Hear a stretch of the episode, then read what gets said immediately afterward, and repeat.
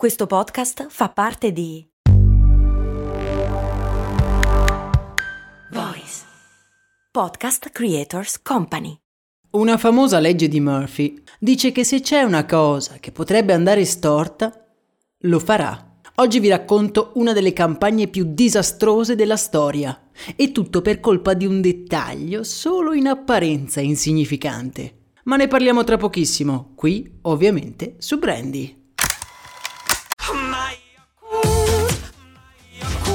Se a volte ti senti così, ti serve la formula dell'equilibrio. Yakult Balance, 20 miliardi di probiotici LCS più la vitamina D per ossa e muscoli. Bentornati miei impavidi e impavide avventuriere, io sono Max Corona e vi do il benvenuto nel nostro giorno preferito della settimana, il venerdì delle campagne pubblicitarie. Vi ricordo che tutte le campagne pubblicitarie che abbiamo analizzato in questa nostra grande avventura le trovate in una playlist dedicata, se vi dovesse interessare particolarmente l'argomento. Link della playlist lo trovate come sempre nella descrizione di questo episodio. Protagonista di quest'oggi, amici miei, è un vero e proprio mito. Racconteremo uno di quegli episodi a cui stavo proprio pensando quando ho cominciato questo podcast. La Pepsi è il concorso maledetto.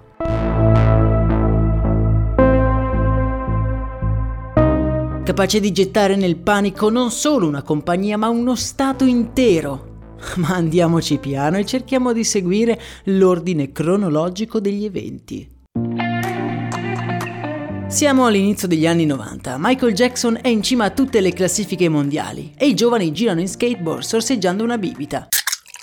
Coca-Cola è ovviamente la preferita degli americani, ma Pepsi, la sua acerrima rivale, sta guadagnando terreno. Tra i giovani è già la bevanda più consumata e si sta espandendo in tutto il mondo. Il Sud America è terra di conquista della Coca-Cola. Beh, in Asia lo scontro è tutt'altro che deciso. Per sferrare l'affondo decisivo, la divisione delle Filippine di Pepsi decide di creare una campagna per stimolare la vendita della bevanda. Tale campagna in sé per sé non sarebbe neanche così creativa o originale, è un semplicissimo concorso a premi. Sul retro di ogni tappo viene stampato un numero che corrisponde ad una vincita in dollari. I premi per ogni numero vanno da 7 a 400 mila dollari, una bella sommetta per i generalmente poveri cittadini delle Filippine. Come da copione il concorso va una meraviglia. Grandi cartelloni pubblicitari sponsorizzano la possibilità di diventare ricchissimi acquistando solo una bottiglia di Pepsi. I supermercati sono presi d'assalto e le vendite si impennano. Ad una settimana dal lancio della campagna i dirigenti della Pepsi si riuniscono mormorando soddisfatti guardando le prime proiezioni di vendita. È ora di brindare, il successo ormai è garantito. Intanto le vendite effettivamente aumentano del 20% e per rincarare la dose il marketing di Pepsi annuncia che il numero associato al maxi premio da 400.000 dollari è il 349. In questo modo le persone, visto il numero sul retro del tappo, sapranno immediatamente se avranno vinto o meno. Quello che ancora però i dirigenti di Pepsi non sanno è che mentre viene comunicata questa notizia al pubblico, in una delle fabbriche in cui viene imbottigliata la Pepsi, qualcosa sta andando storto. In quei meccanismi oliati un dettaglio è sfuggito, il classico battito d'ali, capace di trasformarsi in un uragano. Per colpa di un difetto di produzione, quel numero, il 349, viene stampato non su uno, non su due, non su tre, ma su ben 800.000 tappi.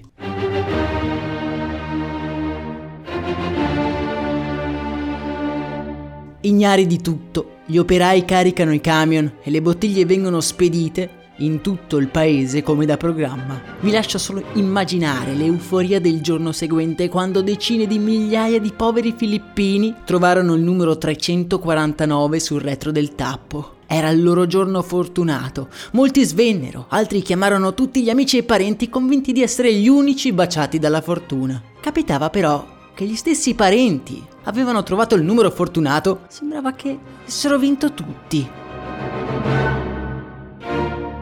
Come una marea incontrastabile, decine di migliaia di clienti affezionati si riversano negli uffici della Pepsi per riscuotere il loro premio.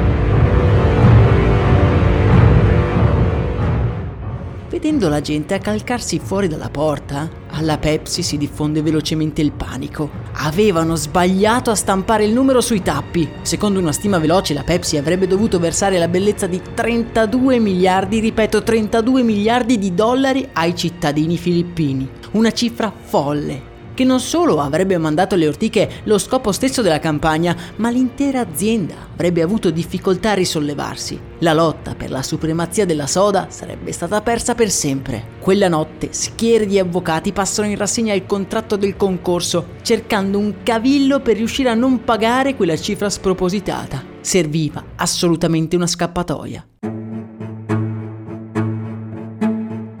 Mattino seguente, mentre fuori dai cancelli la folla aveva cominciato a diradarsi, un avvocato trova la soluzione.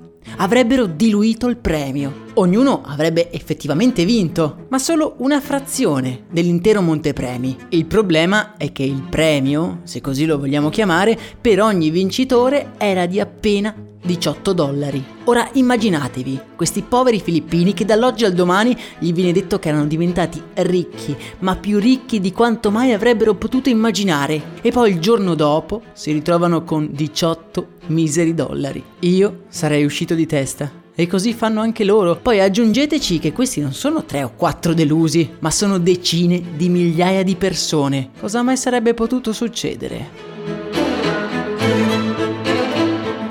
La frustrazione di queste persone cresce sempre di più fino a che un gruppo organizzato si piazza a mo' di picchetto fuori dagli uffici della compagnia. Al mattino sono pochi, ma poi la voce si sparge come un liquido in tutta la città e verso sera Manila è completamente in rivolta.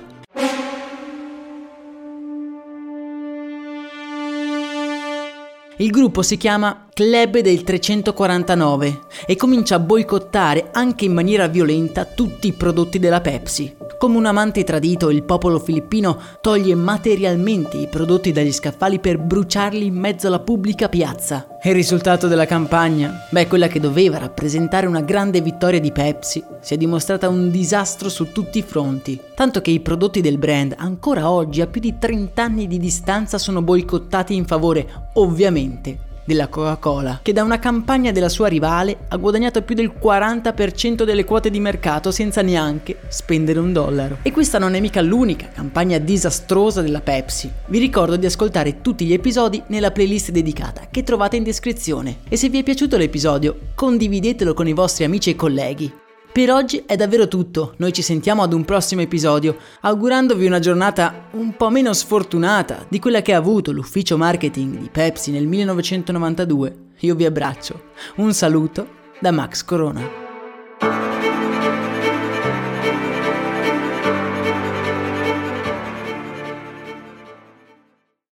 I'm Sandra, and I'm just the professional your small business was looking for. But you didn't hire me because you didn't use LinkedIn jobs. LinkedIn has professionals you can't find anywhere else, including those who aren't actively looking for a new job but might be open to the perfect role, like me.